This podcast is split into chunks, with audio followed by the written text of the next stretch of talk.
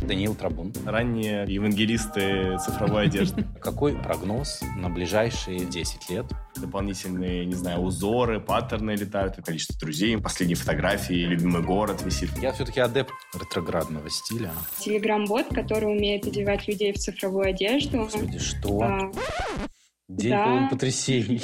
И это выглядит как абсолютное безумие, как шоу из 2050 года, но оно происходит прямо сейчас. Это выглядит на самом деле не самое уродское, что я видел. А хотя нет, самое уродское. Добавить на эти латы лейбл Gucci и все. И немного о кроссовках, кстати, Да. потому что они реально, их можно потрогать. Сколько у тебя пар? 60-70. Потому что это потребность. NFT — это блокчейн, э, позволяющий продавать какие-то... Можно сверчки через весь выпуск просто пускать. У меня немножечко дымится мозг, но это пошло мне только на пользу. Это познавательная передача.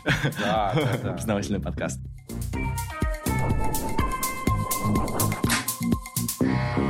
Всем привет, друзья, это модный подкаст. Хотел начать с того, что сегодня мы заглянем в будущее, но пока формулировал это предложение, понял, что будущее уже наступило. Говорить мы будем сегодня о виртуальной моде и о цифровой одежде. В гостях у меня человек, который не только покупает виртуальные луки, но и сделал первую коллаборацию в мире цифровой моды. Это Даниил Трабун. Привет. Привет. Что мы знаем о тебе? То, что ты отец Яндекс.Дзена, медиа-директор Яндекса, в прошлом главный редактор digital-версии Interview. И в 2014 году ты вошел в рейтинг молодых медиа-менеджеров России и в список 58 молодых и успешных согласно GQ Russia. Ура. Ничего не попутал? Вроде Все так. Все так. И помимо того, что ты идеолог новых медиа, ты еще и популяризатор футуристического мировоззрения. С кем, как не с тобой, разговаривать о цифровой одежде? Вообще класс, ура. Скажи, пожалуйста, как зародился тренд на цифровую одежду? Как давно это случилось? Слушай, у меня своя версия, возможно, она будет немного отличаться от того, что, не знаю, написано в Википедии, потому что у меня есть ощущение, что надо смотреть вообще совсем издалека, например, из 2000, 2003 год, когда появилась э, игра Second Life, может быть, знаешь? Да. В общем, Second Life это была многопользовательская игра, в которой мог э, зарегистрироваться любой человек, и там в какой-то момент было большое количество магазинов, каждый мог сделать свою одежду, и вот эти вот все люди, которые тогда только начинали э, что-то делать сегодня, они уже абсолютно зрелые, и они готовы к этому. Что, наверное, важно сказать про Second Life, что все-таки это было, ну, не такое, чтобы очень мейнстримное что-то. Надо сказать, что в 2003 году и интернет Скорее нет, чем да. да, и интернет не очень был мейнстримным. Ну, как бы вот сейчас э, не- невозможно представить, что нет интернета где-то. А тогда такое было. Поэтому можно сказать, что это такое ранние, ранние, короче, евангелисты цифровой одежды. Вот. Наверное, тогда зародился. Ну, еще, может быть, раньше, но я вот... Ну и. Sims, мне кажется. Sims, конечно. Sims это вообще, Sims это то, на чем они появились аж в 2000 году.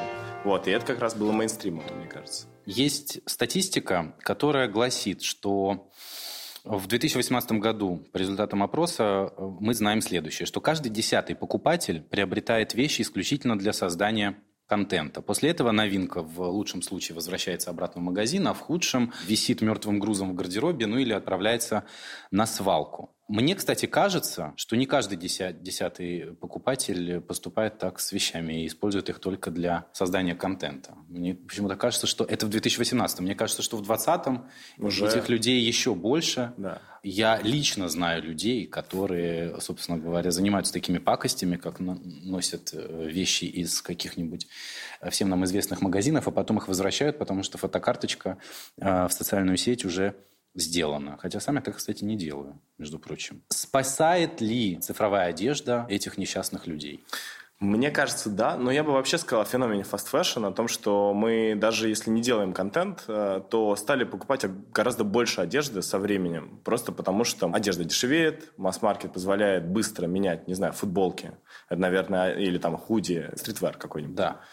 Вот, и это позволяет чувствовать какую-то новизну и все такое, и вообще, там, не знаю, выходить в свет и так далее. Но, конечно, это невероятно загрязняет э, окружающую среду, независимо от того, респект масс-маркет брендам, они стараются давать возможность эту вещь там, отдать на переработку и так далее. Все сейчас этим озадачены, но тем не менее. И даже если кто-то не делает фоточку в Инстаграм, могут просто иметь гораздо большее количество одежды, чем раньше, которая не нужна на самом деле.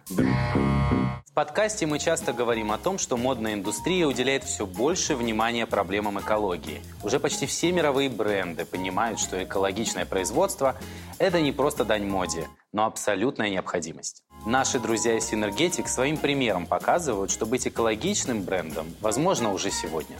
Биоразлагаемые продукты, такие как гели для душа или средства для стирки, компания Synergetic создает безопасными для природы и человека.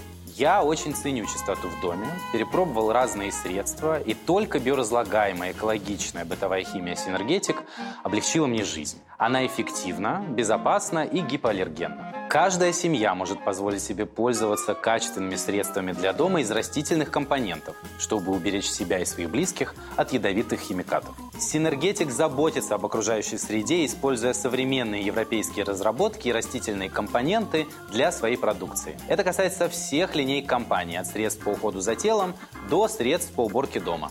Для того, чтобы сохранить нашу планету, заботьтесь о себе, своих родных и мире вокруг вместе с Synergetic. Виртуальная одежда позволяет дофаминовую потребность очень быстро получить. Вообще, если так по-серьезному говорить, то немногие заметили, как мы перешли в мир digital одежды, digital аксессуаров, когда мы все стали пользоваться масками в Инстаграме. По сути, маска — это некое что-то, что ты на себя надеваешь. Чаще всего спасение.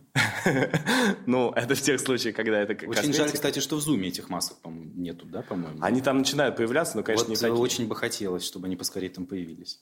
Вот. Когда они появились, это позволило большому количеству людей очень быстро делать себя новыми и красивыми ну, в каком-то там Ну, чуть свежее, чем есть, да, соглашусь. Вот. Хорошая функция. Я уверен, что digital одежда в ближайшем будущем совершенно точно начнет а, закрывать эту потребность. Это будет такой вин-вин, потому что и масс-маркет бренды, по сути, будут создавать digital одежду. Им же нужно как-то зарабатывать. Они не могут просто перестать кроить, шить и продавать бесконечное количество хлопковых одинаковых штук. Но и людям, которым это было нужно, они это получат. Я в этом смысле человек достаточно аналоговый, и мне кажется, что, конечно, одно другое никогда в жизни не заменит. Ну, как? Как это заменит? Смотри. А, там позавчера шел дождь. И вот я иду под дождем, значит. Так.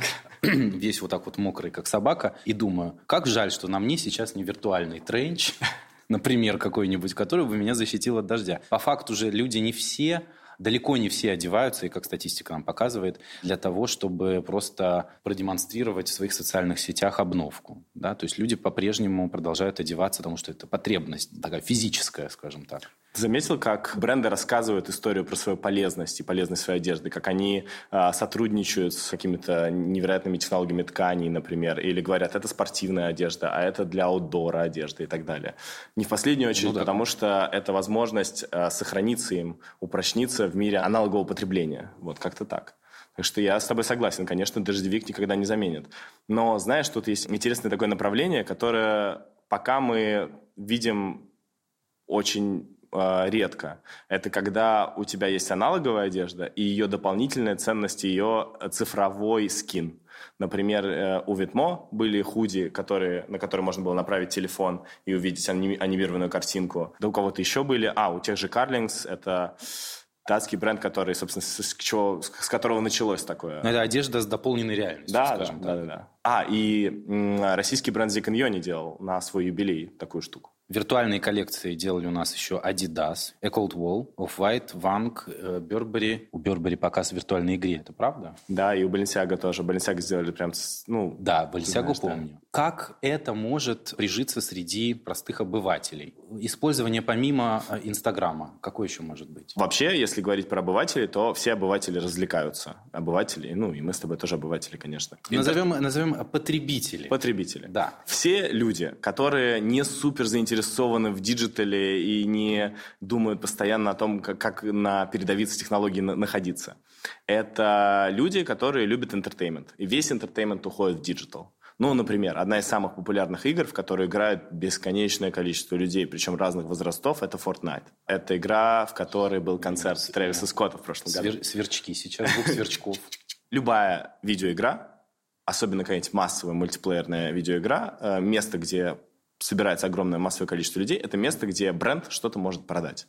Бренд э, может что-то продать, поп-артист может выступить, и это то место, где этот самый обыватель незаметно для себя надевает, покупает за 99 центов э, цифровую одежду, какие-нибудь латы или броню, это же та же самая цифровая одежда, по сути. Добавить на эти латы лейбл Gucci и сделать их в контексте той компании, которую они делают, и все. А как ты считаешь, как скоро эта тенденция протиснется в видео. Всегда можно смотреть по первым героям, которые этим занимаются. Например, эм, Twitch — это стриминг-платформа, супер большая, одна, ну, самое главное, наверное, за ней повторяет YouTube. Как обычно, всегда есть гигант, который повторяет за самыми mm-hmm. главными. Так вот, э, на Твиче есть э, такая девушка, которую зовут Cold Mika, которая купила себе костюм, э, считывающий ее движение, и она стримит сразу в двух экранах. На одном экране виртуальная она — на другом реальная она. Виртуально она может увеличиваться в размерах, ее голова, она может взрываться, меняться костюмы, все что угодно. И это выглядит как абсолютное безумие, как шоу из 2050 года, но оно происходит прямо сейчас. И, соответственно, если у нас уже есть CodeMika, и технологии, которые она использует, стоят, ну, десятки тысяч долларов, там, окей, даже я бы не сказал десятки, я бы сказал там 10-15 тысяч долларов. Угу. Ну, так, если говорить про телепродакшн, например, это не такие большие деньги. Мне кажется, что виртуальная одежда э, как тренд сейчас появляется во многом благодаря тому, как в соцсетях мы привыкли использовать фильтры. И довольно смешно, что э, компания, из которой выросло то самое подразделение вот с этими масками в Фейсбуке и Инстаграме, угу. это компания из Беларуси Masquerade, которая делала смешные маски. А, Серьезно? в 2016 году, да. Вот. А, это познавательная передача. Да, да, да. Познавательный подкаст. Вот, ну, собственно, там, условно, в 2016 году они были куплены, в 2018 mm-hmm. они запустили э, вот это подразделение. Вот, ну, конечно, перед ними был Snapchat. А Snapchat — это тот самый главный э, поставщик технологий соцсетям сегодня. Скажи, а вот ты бы купил цифровую одежду? Я думал об этом. И понимаю, с одной стороны, что это да, это очень экологично, правда. Это не захламляет э, твой шкаф, который, к слову, не один. Вот когда шкаф все-таки разорвет, я, наверное, отважусь и что-то такое примерю. Но я, знаешь, вот наблюдаю за этим, за всем, и понимаю, что эта одежда, ну, что логично, выглядит очень футуристично. Может быть, за редким исключением. Я все-таки адепт ретроградного стиля, скажем так. Как ты считаешь, в каком процентном соотношении будет производиться офлайн и онлайн одежда? Впоследствии брендами. Ну вот возьмем угу. какой-то среднестатистический бренд, не самый, возможно, люксовый. Угу. Хотя, возможно, кстати, что именно с люксом стоит э, вот эту тему обсуждать гораздо раньше. Почему? Потому что многие очень сильно, правда, хотят какую-то такую э, вещь, которая на слуху, какую-то угу. вот то, что сегодня, здесь и сейчас. Ну, предположим, худи с какой-нибудь надписью да. бренда. Вот им нужно, но они прекрасно понимают, что это две фотографии в Инстаграм, по сути. Угу. И вот в, этом, в этой, кстати, ситуации это, наверное, будет самым правильным решением. Главное просто, чтобы за эту вещь не поставили стоимость такую же примерно, как за ее а, офлайн версию Я бы добавил, что люксовым брендам еще очень важен показатель того, что это настоящая вещь. Цифровая оболочка, цифровое дополнение, цифровой слой – это возможность э, увидеть, что это настоящая вещь. Короче, ты наводишь камеру, к ней добавляется что-то, и это значит, что она настоящая. Но если бы ты меня спросил, как я вижу будущее цифровой одежды, неважно, у люксовых брендов или там у масс-маркета, во-первых, я бы сказал, правда, я оптимист, а, я бы сказал, что примерно у всей, у всех вещей э, аналоговых будет так или иначе цифровая какая-то идентичность. Может быть, знак качества, знак того, что это настоящая mm-hmm. одежда. Ну, не знаю, сейчас на самом деле на кроссовках. Э, в формате дополненной реальности. Да, в формате дополненной же, реальности. Как, собственно говоря, вот. Это может быть э, какая-то дополнительная красота, а это может быть возможность купить этот скин в твоей любимой игре, а, или взять эту маску, фильтр в Инстаграме. Но то, что меня больше всего привлекает, представь себе, что у тебя есть худи, и у тебя есть подписка на принты. Ну, в смысле того, что вот у нас же есть сейчас подписки на какие-нибудь сервисы, да. знаю, Netflix. Также может быть с э, подпиской на принты. И каждую неделю он будет меняться. Да. И у тебя как будто бы новая вещь. Да, демно. Там кому надо, куда да, Пожалуйста, пользуйтесь, берите номер карты, внизу экрана, пожалуйста. Да-да-да. Я просто не могу стоять на месте. Постоянное движение и есть моя жизнь, а новые технологии помогают сделать ее комфортнее. Мне не нужно больше задумываться о том, как активность повлияет на ощущение свежести. Я доверяю это Дионике. Благодаря технологии Smart Control с активными капсулами Дионика обеспечивает длительную защиту в течение всего дня даже когда он заканчивается далеко за полночь. Сбалансированная линейка средств Дионика рассчитана на защиту кожи с учетом физиологических особенностей как мужского, так и женского тела. Важный вопрос, а как же быть людям с чувствительной кожей? Одобренная дерматологами формула Дионика решает и эту проблему. С антиперспирантом нового поколения Дионика вы сможете чувствовать себя уверенно в любых обстоятельствах.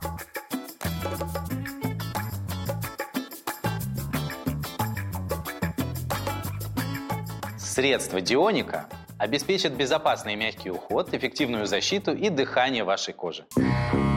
Ты эм, большой ценитель и коллекционер кроссовок. Угу. Сколько у тебя пар? Ну, пар 60-70, но на самом деле это не самая большая коллекция. Это не самая большая коллекция да. в Москве, но ты первый человек, который встретил с таким большим количеством кроссовок. Ты не потребитель, который ага. вот просто, вот я износил, вот тут дырка, да, там да. подошва оторвалась, я пойду новый куплю. Я понимаю, что для тебя это такие артефакты и угу. предметы, которые ты коллекционируешь, но тем не менее, ты же не будешь, наверное, коллекционировать виртуальные кроссовки? Слушай, скорее всего, буду. Мое увлечение digital-модой меня привело к тому, что я задумался о том, что я не хочу быть просто потребителем кроссовок, а просто коллекционером. А, наверное, мне даже в какой-то момент показалось, что я недостаточно качественный коллекционер, потому что комьюнити, даже то самое московское, с которым я общаюсь, это люди, которые реально знают все. То есть они лучше Википедии, они знают все модели, они знают все старые там какие-то раритетные, не знаю, пары и все такое. И я задумался, что меня вдохновляет в кроссовках. И оказалось, что это на самом деле дизайн. Я отношусь к ним скорее как к архитектурной форме или, может быть, скульптуре какой-то. И в таком случае, что у меня есть? У меня есть увлечение 3D, а, ну, наверное, в формате креативного директорства скорее. Я могу придумать, скетч, э, сделать скетч, дать референсы и так далее. И у меня есть любовь к кроссовкам. И я придумал проект, который называется проект 53. Это 53 пары кроссовок, которые я должен выпускать каждую неделю, виртуальных. И а, они в Инстаграме картинками и видео, и люди также на них реагируют, им интересно. Этот проект уже существует? Да, да, да. Я выпустил четыре пары сейчас. Уже четыре? Да. Сколько они стоят? Они пока нисколько не стоят. Пятую пару буду выпускать в NFT и буду деньги. продавать, да.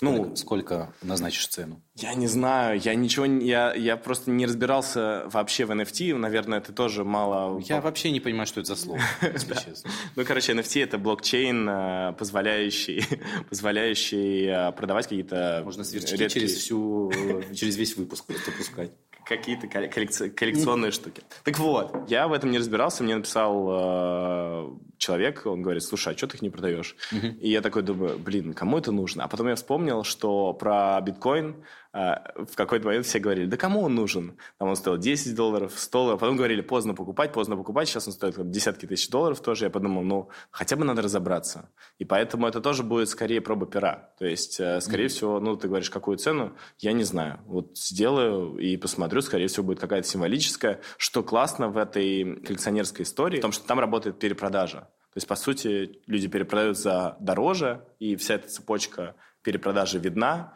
и это может стоить в какой-то момент сильно дороже, чем раньше. Вот скажи мне немного о кроссовках, кстати, да. потому что они реально, их можно потрогать. Да, да, да. Давай поговорим немного об этом. Как определяется ценность? Значит, да, да, за колбасой в, там, в перестройку и э, пытаются что-то купить. В чем ценность? В количестве пар, как всегда, и в том, что стоит за этими кроссовками. Это может быть кроссовки какого-нибудь а, артиста или спортсмена, или те, которых вообще очень мало в мире, например, или расцветка, которая очень мало в мире. Не знаю, там какие-нибудь кроссовки Коби Брайана, а, баскетболиста, который погиб, а, очевидно, стали mm-hmm. стоить дороже после того, как он погиб, потому что больше не будет выходить пар Коби mm-hmm. Брайана. Канье Вест, если не ошибаюсь, смог опередить Джордана в своей империи кроссовочной как раз за счет э, там искусственного и естественного возникающего спроса, количества, которое выкидывает на рынок, которое, за которым все бегают. Коллекционеры эти кроссовки носят? Или они просто стоят? Есть разные коллекционеры. Ты носишь Есть, свои? э, я ношу некоторые пары, некоторые пары вообще не ношу. Почему? Ну, Бережешь? иногда это пара, которая очень красивая. Она может даже не стоить дорого. Не знаю, мне очень нравится Asics Vivian West. Вот э, все практически коллаборации, которые вы- выходят. И я их... Ну, они мне очень нравятся как объекты. И они у меня в коробках лежат. Вот. Они, кстати, стоят супер дешево. Если сейчас какой-нибудь коллекционер смотрит, начинает э, будет хохотать. Сколько они стоят? 15 тысяч рублей. Вот. А есть какая-нибудь пара Сараямы, есть такой художник, который... Я же правильно сказал фамилию, господи, если бы, надеюсь, правильно сказал Мы фамилию. добавим транскрипцию, Да, если что. А, короче, художник, который в 80-е годы рисовал стальных ро- роботес, таких прекрасных в Японии, а, прославился еще мейнстримно тоже на, на, на показе Диора, где была огромная вот эта, а, не знаю, за, за ним повторяли Star Wars и там Daft Punk, вот все эти шлемы, и сейчас вышла пара а, с его дизайном. И, конечно, я ее купил. Какая самая дорогая пара в твоей коллекции? Но мне кажется, как раз Коби Брайана пара, э, которая считается самыми уродливыми кроссовками в истории. Я ее купил. Боже, а как они выглядят? Можно я посмотрю 2 на это? называется. Я просто хочу видеть это. Вбей, пожалуйста. Да, сейчас. Уродливых кроссовок, правда, очень много. И можно Ну, то, что ты сейчас в этом, увидишь. в этом э, разнообразном мире. Я не знаю, может быть, меня сейчас вы начнете в экран э, Если- лэптопа бросать если- помидоры, но я считаю, что а, и- Изи Хинкали это супер уродски. Ой. Ну, слушай, ты знаешь, я, кстати, я, кстати, даже представляю, кто бы мог их надеть. Ты знаешь, на самом деле на, любое, на любую странную вещь можно найти очень А, классную. Это сто процентов Андрей Бартенев. Вот прям сто процентов вообще. Это, это выглядит на самом деле не самое уродское, что я вижу. А хотя нет, самое уродское. Подожди, я вижу в других цветах. Мгм. А, это- а вот, я- вот эти, вот эти выглядят, как будто бы это вообще какой-то Алиэкспресс.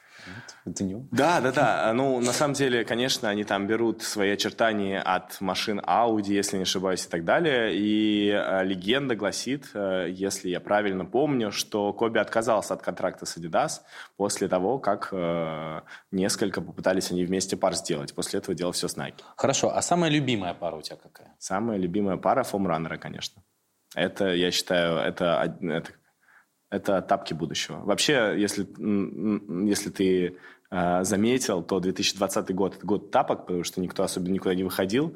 И кроксы... э, я- И, ну, об- и обувь без задника, да, да, да, да, имитирующая тапок. Мюли там всякие, вот это все. И прикольная штука, что это можно не только вот как бы как тренд, да, обсудить, сказать, что вот я видел, или там я видел и так далее, но еще и э, посмотреть просто на акции. Э, кроксы выросли за год в два раза в акциях, потому что кроксы это самая успешная обувь и самая ну, важная обувь этого прошлого года. У тебя есть кроксы? Да, конечно, много.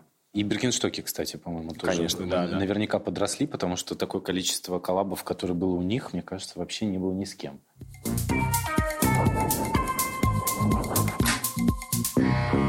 Ты сделал коллаборацию э, с Региной Турбиной. Да. Это дизайнер, бренд называется «Репликант», с которым мы чуть позже свяжемся вот по этой вот штуке и тоже с ней поговорим, потому что Регина находится в другой стране.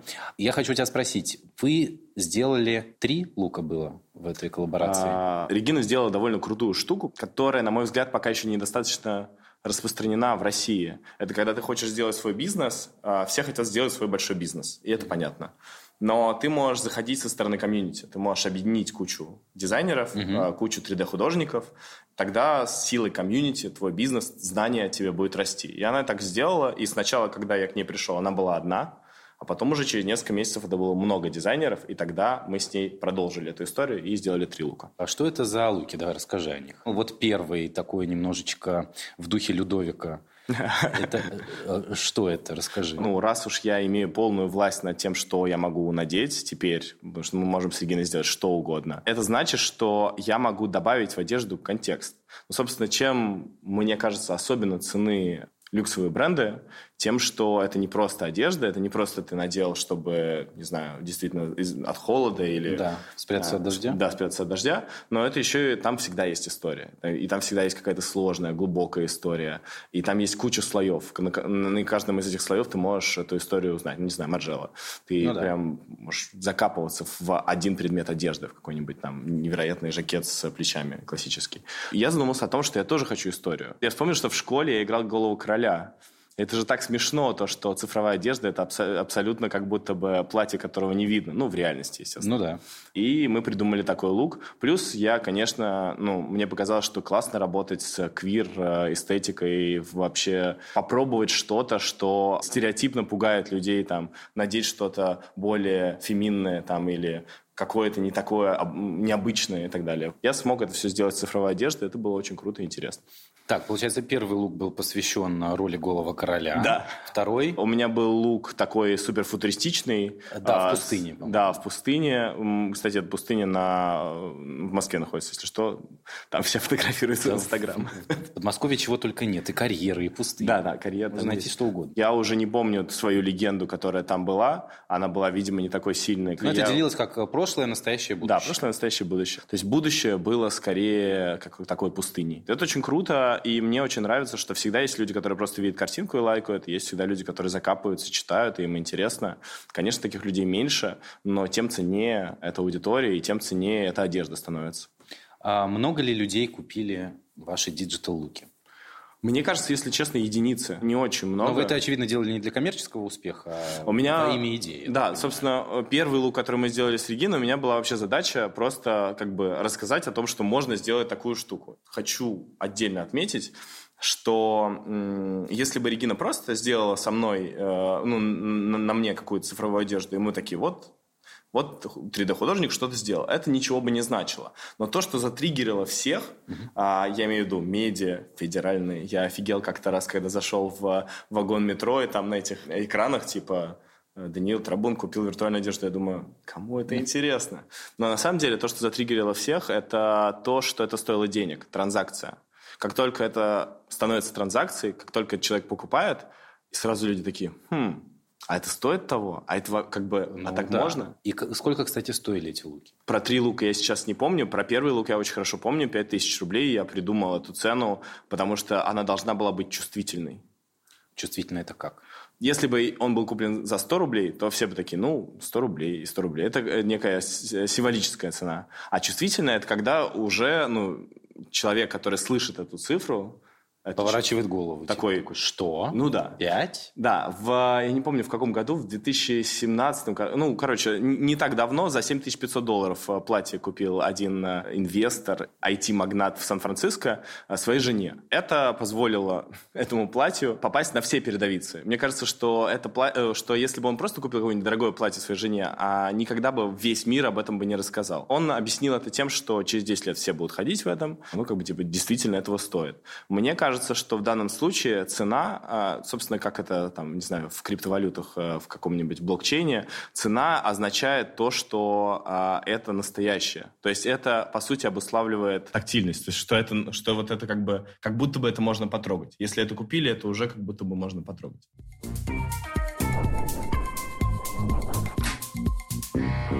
И вот, наконец-то, между нами появилась Регина Турбина, дизайнер и основатель такого бренда, как «Репликант». Тут мне Даниил слил информацию о том, что «Репликант» — это сообщество, я правильно понимаю, которое аккумулирует вокруг себя дизайнеров. Цифровой со... одежды, да, все верно. Цифровой одежды со всей России или со всего мира? Со всего мира мы уже большой магазин. Мы были первыми, кто сделал такое комьюнити и магазин, в принципе, маркетплейс цифровой одежды, где собрано много дизайнеров.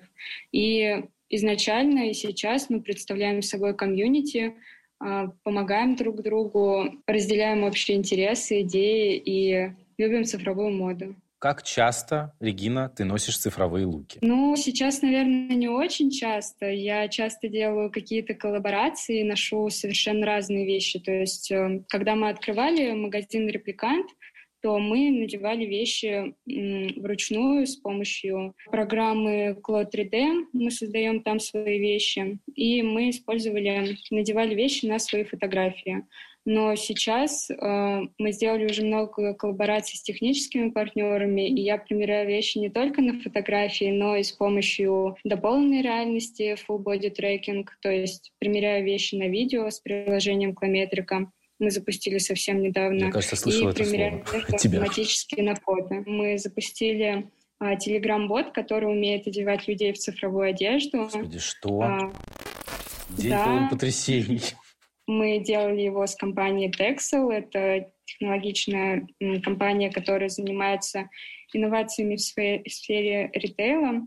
А, этот бот работает по принципу адвент-календаря, то есть а, там есть мужской гардероб и женский. А, можно выбрать тот, который вам ближе, и в течение 7 дней каждый день вы будете получать новый лук, и его можно будет примерить на фото в течение 30 секунд.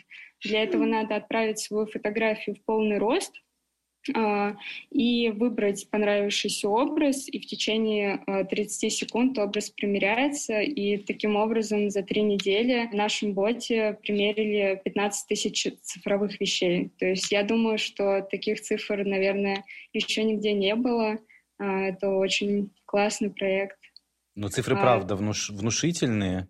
Если честно, я и думать не мог, что... Я знаю, что телеграм-боты умеют многое, но то, что они еще людей одевают, нет, не знал. Так, если я правильно понимаю, а, один из э, самых заметных ваших общих, ребята, проектов за последнее время — это диджитал-обложка журнала GQ, где Иван Ургант предстал перед нами в одежде из коллаборации Gucci и North Face. Я так понимаю, что одежда не смогла доехать до съемочной площадки. И вот эта безвыходная ситуация, которая спровоцировала вот такой подход. Я, честно говоря, увидел обложку GQ в магазине на полке. Я не въехал в то, что это виртуальная штука. У меня был э, этот э, телеграм-детокс угу. на протяжении пяти дней, и я не знал об этой новости, угу. но это было мое осознанное решение. Так бы я узнал, конечно, раньше, но честно вам скажу, что я не подточил носа вообще. Потом уже, когда ближе стал рассматривать, и прочитал, что это именно так. И я так понимаю, что у магазина цифровой одежды «Репликант» был еще один громкий проект, это коллаборация с Puma. Да, все верно, это была потрясающая коллекция. Это была первая цифровая капсула для Puma и мы вдохновлялись идеями природы, будущего. Коллекция получилась очень яркая, и ее примерило много людей. Мы делали эту коллаборацию совместно с Face and Laces, они выступили кураторами проекта, и эту коллекцию можно было примерить как офлайн, прийти на офлайн события презентации коллекции и сфотографироваться специально, чтобы примерить луки, а также онлайн люди со всей России могли примерить и заказывали этот цифровой дроп. Это выходило только в качестве цифровой одежды, то есть не было офлайн никакого аналога, правильно я понимаю? Там а, да, кажется, это была чисто онлайн. цифровая коллекция, и на нее не были потрачены физические ресурсы. Но интересный момент, что когда эта коллекция была выставлена в универмаге цветной. Э, она была показана в таких 3D-вентиляторах. Э, и люди все время спрашивали у консультантов, можно ли купить такие физические вещи. Но коллекция была только в цифровом формате. Вот вы понимаете, да, как люди э, на это реагируют? То есть они готовы пользоваться цифровой одеждой в режиме цифровой примерки. Но носить-то они все равно хотят, потому что есть же огромное количество людей, которые очень тактильно, им важны ощущения. И я понимаю, что классно было бы иметь цифровой вариант и аналоговый. Мне кажется, что вот эта вот тактильность, вообще хорошие материалы, классные и так далее, а это никуда не денется. То есть оно остается. Более того, это как раз вопрос, куда может уходить люкс, да, в tailoring и так далее, в какие-то прям супер качественные ткани. Но при этом, если говорить про масс-маркет и fast fashion, то тут может быть э, больше digital моды. И мне еще кажется, что самое крутое, конечно, на стыке, когда у тебя есть часть цифровая, часть реальная. Вот если говорить про Пуму, а, Регина, если не ошибаюсь, там же кроссовки были при этом... А, реальные. Реальные, нет? Да, RS2K модель, она была абсолютно реальная. Правда, вот. модели в цифровом формате были немного изменены, на них сидели бабочки, из них росли цветы, но модель совершенно реальная, да. Вот, это как раз то, то место, где может быть э, синергия. То есть э, человек приходит и говорит, а как мне это надеть? А ты говоришь, надеть это можно в digital виде, а кроссовки можно купить здесь. Регин, скажи, пожалуйста, как возникла вообще у тебя идея создать э, магазин цифровой одежды? Появилась она, наверное, уже больше года назад, потому что мы открыли репликант 20 мая 2020 года. А, сначала я, я дизайнер одежды по образованию, то есть я училась на дизайнера, окончила университет, начала заниматься своим, развивать свой бренд физической одежды, который называется «Афелика», и интересовалась э, различными идеями э, в сфере моды о том, как можно сделать производство более экологичным или какие можно использовать новые ткани. Мне вообще нравятся всякие инновационные идеи э, в теме легкой промышленности. И как-то я была совершенно случайно попала на лекцию Кати Федоровой, где она упоминала бренд, который уже продавал цифровую одежду, это был магазин Карлинг, где они сделали первый дроп цифровых вещей в мире, а, как магазин. Я услышала эту идею и поняла, что я на самом деле знаю, как это работает. Я поняла, что было бы здорово сделать э, сайт, магазин, где можно было бы примерить вещи быстро, они бы стоили не так дорого, и так появился репликант. Скажи, пожалуйста, вот из крупных таких российских дизайнеров, которые в основном практикуются в офлайн одежде, да, то есть и у Алены Ахмадулиной есть э, линия онлайн одежды, и у Виктории Андреяновой, у Людмилы Нарсаян. А кого бы ты еще, и ты тоже, Даниил, кого бы вы могли еще назвать из российских брендов, кто помимо офлайна еще делает цифровую одежду? Бренд э, Диана Арно делает э, цифровую одежду. Это скорее эс- эстонский бренд. Александр Терехов. Вот, попадание. И, а сколько, кстати, интересно стоит у Александра Терехова платье, вот, которое обычно стоит под миллион? Они в цифровом формате... Мы делали совместно коллаборацию, то есть платье Александра Терехова можно купить э, в цифровом формате на репликанте.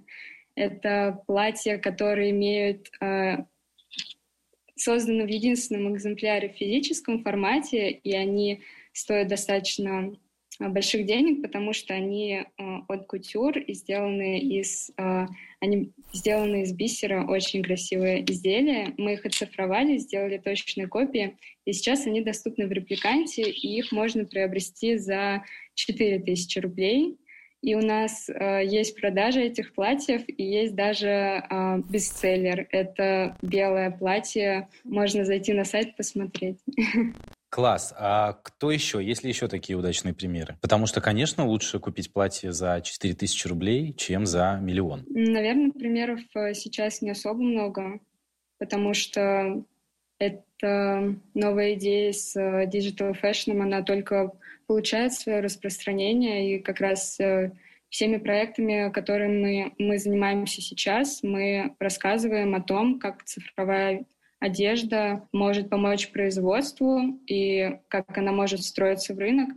Я хотела сказать, что а, изначально все программы, в которых создается цифровая одежда, они же созданы для того, чтобы лучше контактировать с производством, а, потому что эти вещи цифровые, они создаются по реальным лекалам физических вещей. То есть они как такие точные копии а, наших физических вещей, но только в цифровом формате. Они сшиваются по лекалам, там есть нитки, есть утюг Серьезно? даже. Да, это очень интересный процесс, да. А, И они — это такие точные копии, которые мы можем использовать по-разному. Вот мы оцифровали вещь и сделали ее 3D-файл. И этот 3D-файл мы можем использовать как? Мы можем проверить а, все лекала, правильность посадки, потому что программа Cloud 3D прямо показывает, где э, человеку будет э, как-то жать, где будет неудобно, как будет ложиться ткань. Можно использовать разные виды тканей, то есть это шелк, шерсть. Они все будут э, лежать по-разному, потому что они имеют ну, потому что это разные материалы, и можно посмотреть, как будет выглядеть вещь перед тем, как ее отшивать. И многие производства и бренды одежды, и уже в России мы общаемся с брендами одежды, которые а, встраивают Cloud 3D в свое производство, и оно, с помощью него они уменьшают а, цепочку производства. То есть они не делают, а, например, а, там три или четыре а, первых экземпляра, а делают их, проверяют все лекала в 3D-формате, и потом уже а, лекала распечатывают и шьют физический экземпляр, который, скорее всего, будет очень похож на то, что было в digital е, если все настройки были выставлены правильно. Таким образом можно уменьшить э, количество ресурсов, времени и в том числе физических ресурсов на производство а, физической одежды. Это очень здорово. А если Классно, что... Дальше... Прости, да, извини, Ирина. Да. Я просто хотел сказать, что это же демократизация, по сути, моды, потому что молодой дизайнер, ну, то есть для него сегодня это обычный инструмент, Cloud 3D там или Marvelous дизайнер какие-то, а, ну, по сути, это его инструмент для создания его одежды. И теперь он может очень быстро, минуя всю производственную цепочку, создание бизнеса, не знаю, распространение, ну, все, что мешало тогда, показать это просто людям. Это тоже супер классно. Ребят, скажите, пожалуйста, как эм, развитие digital-моды форсировала пандемия? Насколько быстрый рывок был за это время? Это достаточно сложный вопрос. Вообще, я не считаю, что пандемия как-то сильно прямо повлияла на развитие цифровой моды, потому что а, предпосылки и первые проданные луки, первые проданные коллекции фабрикантам и Карлингсам, они были еще до пандемии, и они привлекали внимание. А сейчас, во время а, пандемии, мы сделали marketplace. А у нас есть открытые цифры по нашим гостям на сайте так. и количеству... И что же они гласят? А, что за год работы скоро, совсем скоро нам уже будет год. У нас на сайте было более 65 тысяч пользователей, и мы продали э, около 650, может быть, 700 уже э, луков. Это надо точно считать и сделали несколько классных коллабораций, в том числе вот первая коллекция для Пумы, коллекция для Море ТВ, коллаборация с Тереховым, цифровые вещи для Терехова. Кстати, из интересного могу сказать, что когда мы только открывали магазин «Репликант», то спросом, большим спросом пользовались вещи, которые выглядит нереально, не как обычная одежда, а выглядит футуристично. Но сейчас мы видим, что у нас а, покупают больше вещей, которые... Похожи на настоящие. Да, это очень интересно, как развивается потребительский спрос. Вот я бы тоже, кстати, если бы покупал вещь, я бы покупал ту, которая выглядит как настоящая, наверное. В общем, вот. знай просто для статистики, что есть человек здесь такой в этой розовой студии, который купил бы вещь, а, похожую на, на настоящую. На связи была Регина Турбина и онлайн-магазин цифровой одежды «Репликант». Спасибо. Да, счастливо. Пока-пока.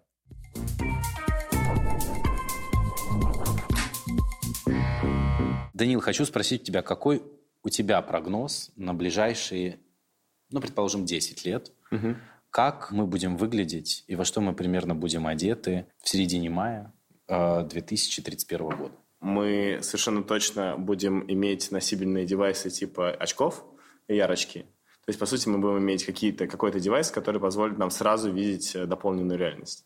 Соответственно, а, мы можем видеть дополнительный слой одежды. Все зумеры, не знаю, все молодые ребята будут э, выглядеть как какие-то э, люди, у которых вокруг находятся какие-то анимации, дополнительные, не знаю, узоры, паттерны летают и так далее. Плюс, конечно же, социальные какие-то важные знаки. Ну, не знаю, там количество друзей, может быть, э, и какие-то последние фотографии, или, не знаю, любимый город висит и так далее. Боже мой, это как серия в черном зеркале, да. когда было видно, что там, я не помню. Ну, там было, э, э, там как раз все это было видно. Там да. были всякие social штуки. Да, да, конечно, да конечно. точно, точно. И там какой-то рейтинг был у человека. Да, да, да. Ну, я думаю, что какой-то рейтинг, конечно, будет все равно, но надеюсь, что не будет э, таким жизни важным для жизни настолько, как... Уже я еще смотрю и думаю, какой кошмар. Да, кошмар. Как хорошо, что это всего лишь в сериале. Есть еще такое видео, которое вышло гораздо раньше, чем «Черное зеркало» на Vimeo, можно, называется Hyper Reality. Его сделал э, пользователь по имени Мацуда, и это видео, как э, человек в Гонконге, кажется, сидит в автобусе уже в этом мире абсолютной дополненной реальности. В какой-то момент, а, оказавшись в супермаркете, в таком большом супермаркете, у него начинает глючить эта дополненная реальность, выключается в какой-то момент, и мы видим такие серые стены с qr ну, я надеюсь, что все будет, конечно, совсем по-другому, просто потому что мы все равно люди, и мы все равно ценим всю эту тактильность и любим красивые природные вещи и так далее. Я по-прежнему отношу себя к одному из э, этих людей, но после сегодняшнего нашего разговора я понимаю, что все-таки я зайду, наверное, и примерю что-нибудь. Стало просто очень сильно, очень сильно интересно. А вот идея насчет очков в будущем очень классная. Давно есть лики о том, что компания Apple будет что-то такое делать, но, как обычно, они же делают десятилетиями, мы не знаем, когда это выйдет, но обещали чуть ли не в прошлом году. Конечно, в прошлом году это не вышло. Вопрос, который мы периодически э, задаем нашим гостям. Угу. Что на тебе надето сегодня? Так, ну это футболка Blonded. Э, есть такой певец, R&B певец Фрэнк Оушен, и у него да. был, выходил альбом Blonde, очень классный, и это мерч. А, классно. Да. Вот. А кроссы у меня Рибок Марджелла. Они вместе с носочками, кстати, продаются? Да. Да? Да, носочки всегда в, ком- в комплекте. Вот, ну, прекрасные кроссы. Одни, мне кажется, один из лучших коллабов эм, масс-маркет бренда и люксового бренда. Прям они супер, они как бы и супер комфортные, то есть они понятные людям, и при этом, ну, это чисто Марджелла, конечно, во всем, в своем коде. Брендовом. Класс. Между футболкой и кроссовками что? Штаны Y3. Ну, я имею в виду, что я просто какую-то ценность не вижу в них особенную, поэтому я такой, ну, штаны Y3. Просто красивые okay. штаны. Спасибо большое. Спасибо. Было очень познавательно, интересно. У меня немножечко дымится мозг, но это пошло мне только на пользу. Спасибо тебе.